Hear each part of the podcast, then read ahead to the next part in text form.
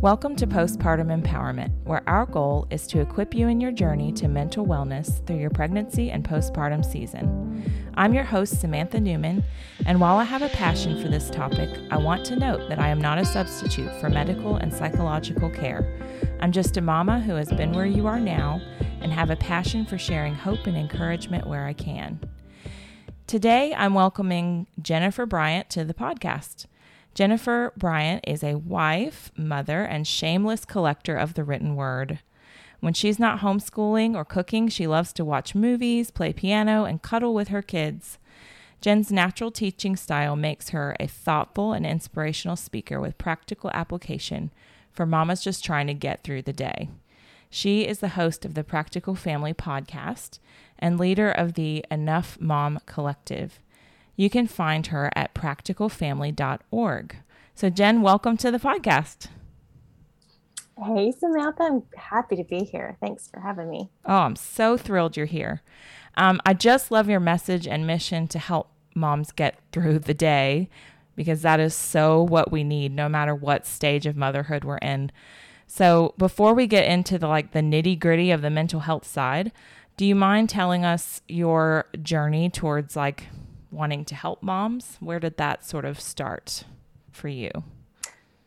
Yes. Oh, probably the minute I became a mom. No, I mean, I had my own personal struggles uh, just going from it just being myself and my husband to having two kids. I had two kids 11 months apart, Samantha. Wow. Okay? I, I, know that, that that's not uncommon, but looking back now, I'm going, what was I thinking? I wasn't thinking, obviously, about. So that was on purpose. it, uh, I mean, sure, it's in. We'll say it's in God's plan. it, happened according to God's perfect will, but um, other than that, no, yeah. I mean, it was my son was a surprise, but um, we rolled with it. We had kid two babies in diapers for the longest time. I felt like I was pregnant for two years. Yeah. So I didn't really give myself the chance to get over the first pregnancy before going into the second one. So my body just kind of just rolled with it.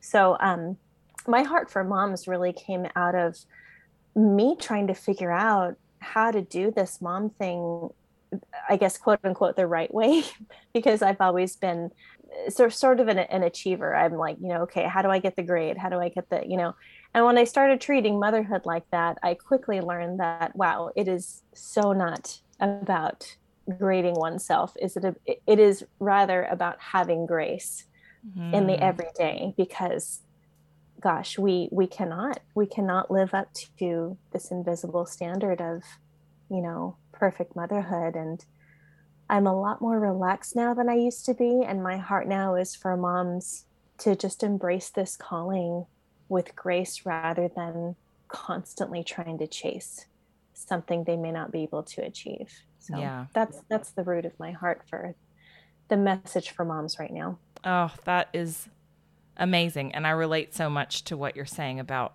the standard because I don't know, there's so many things you think about before you become a mother like I'm going to do this and I'm going to do this and it'll be so great. And then the baby gets there and you're like, "Oh my goodness, this is shocking." Like what do I do with this little thing and you know, your heart is so attached that it becomes more than just making a simple decision. It becomes like a lifetime decision is what it feels like because you might change their life if you do something wrong, you know. Um, I know. But I love that, that you're pressure. yeah, exactly. but I love that you're talking about the grace of it because I think, especially for my listeners, we get caught like with mental health, we get caught up in that perfection a lot of the time, and that's what keeps us feeling like a, you know guilty and bad and it's hard to get through that unless you learn how to have grace with yourself. So um, so i just love your message and i'm so excited. So for new moms where do you see depression and anxiety stemming from?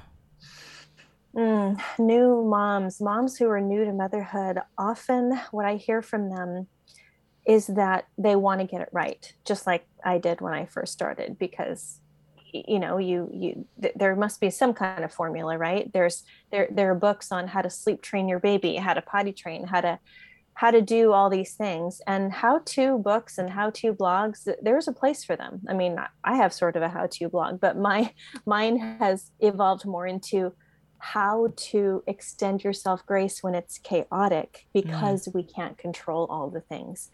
And where i see depression and anxiety setting in for new moms specifically is in this attempt to hit this mark that keeps moving you know?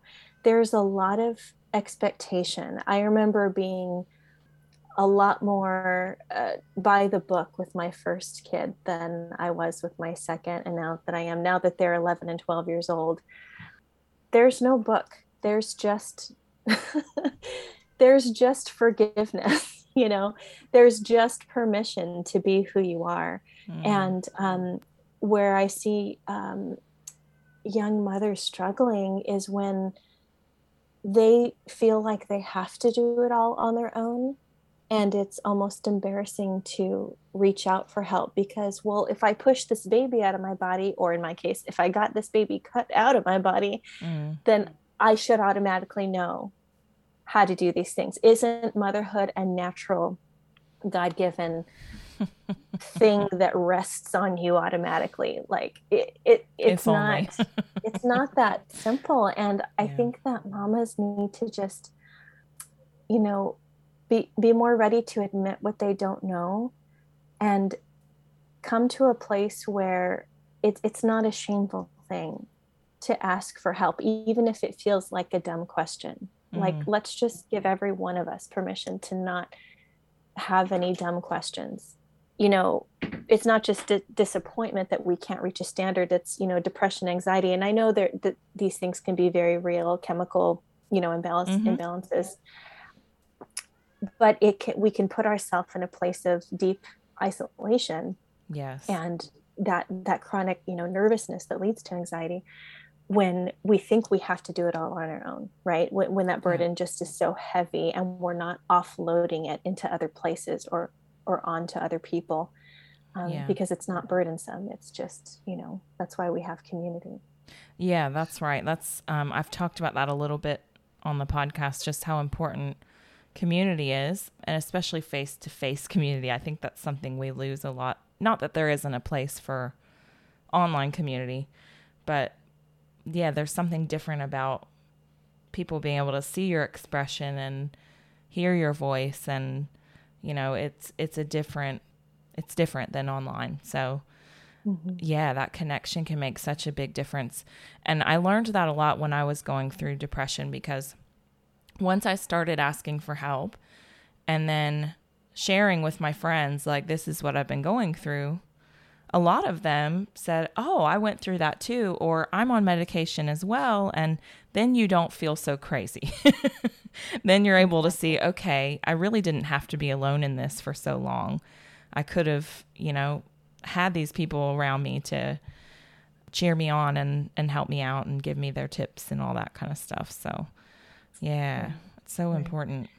And and you wouldn't have known, right? If if somebody didn't start somewhere. Somebody has mm-hmm. to initiate that conversation. And if you're right. you're skittish about saying I'm having this problem, you know, let's talk about it in general, but somebody has to kind of bring it up for for another to say, "Oh yeah, me too," because people aren't always uh, just ready and willing. I don't think it's human nature to to spill all of our difficult feelings you know yeah. we, there there's a natural part of that self-preservation that, mm. we have emotionally that is not a bad thing but we cannot not release that. Not releasing it ever is going to cause it to fester inside.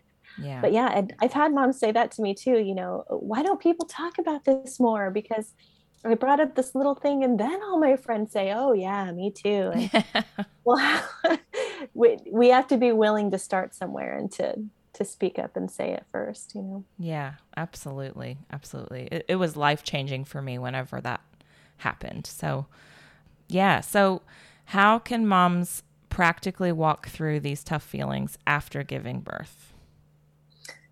Well, it's, I think it starts with acknowledging what's going on, you know, what's being felt. I, I use this analogy in the Enough Moms Collective about getting over a bridge, right?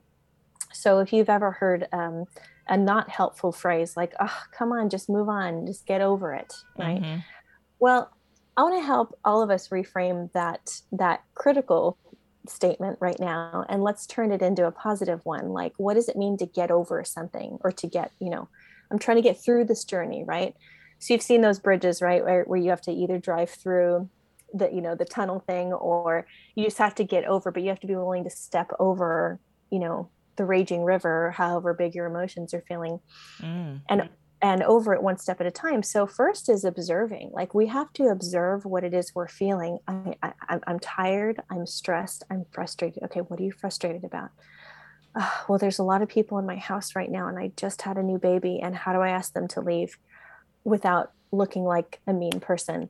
You know and so it's it's truths like that that you have to kind of work yourself up to by acknowledging what in the world you are feeling Mm. I find that with with moms who are not used to expressing their feelings, they're they're usually the the one doing all the things for everyone else.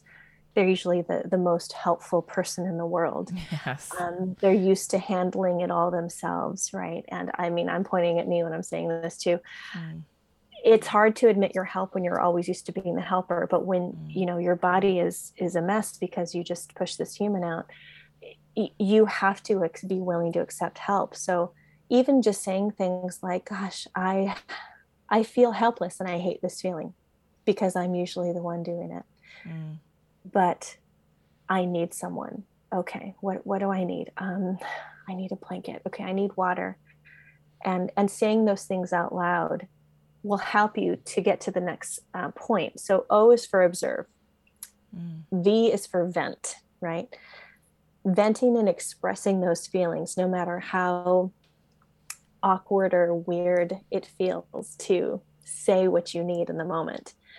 It has to be done. And at first we can express it by praying. You know if you're you're a praying person or if you just want to just speak into the air into the empty room getting it out helps it not to stay and fester inside or maybe just speaking it to your spouse and just matter of factly i'm not blaming you honey I'm just saying what I need.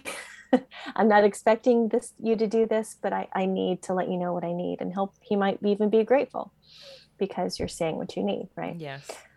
So, eh, you know, as often as those things need to happen, I find that it, it can those things get us to the next place where we can actually finally embrace what is true. So O is for observe, V is for vent, E is for embrace. Embrace what is true, embrace your actual abilities what you can actually control and and also your actual limitations. Like i just had a c-section. I can't sit up. I can't get up quickly to maybe grab the toddler over there if you have another kid you know? I i can't. I, I can't do it and it's okay to say that i can't. So i need help and i'm going to ask for it this way you know and then r is for reframe. If we are able to observe our emotions vent them in a healthy way embrace what is true and then finally reframe reality. Because a lot of this is kind of dying to our old expectations right? To be able to get over this new hump of postpartum life is is the need to reframe the truth that we believed before you know so we're we're having to get our beliefs into a new uh, like a new picture frame you know if you want to think of it like i have i need to put this new picture of my life in in perspective. And this is what is true and this is how i will move forward in the future. I don't need to live in this anxious depressed like so much burden and expectation is on me because i've never done this before. So i'm going to choose to get through it this way i'm going to get over my hump over my bridge and live in a different way because I don't, I'm not there anymore. You know, I have yeah. a, a new responsibilities. I have a new baby. I have a new, I'm a new person in this new season and it's okay. This is how I'm going to move forward through it. Yeah. Yeah, you are speaking my language because um I think when before I struggled at all, I just didn't realize these things about myself. And mm-hmm. it wasn't until it got really bad that I was like, okay, I need help. and. I guess it affected my marriage too because I didn't know how to ask for what I needed, and my husband didn't know how. I mean, he can't read my mind.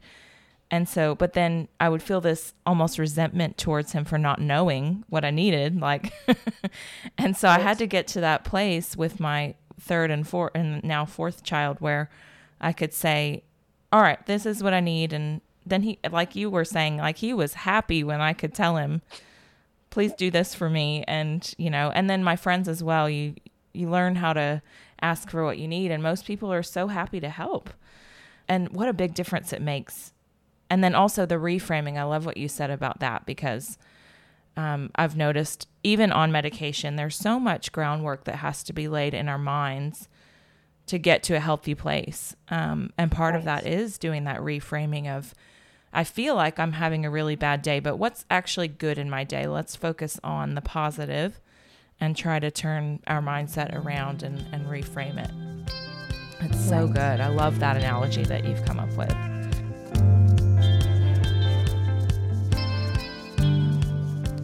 Hope you enjoyed my conversation with Jennifer Bryant. Join us next week as we continue the conversation and really hash out some more practical tips for giving ourselves grace.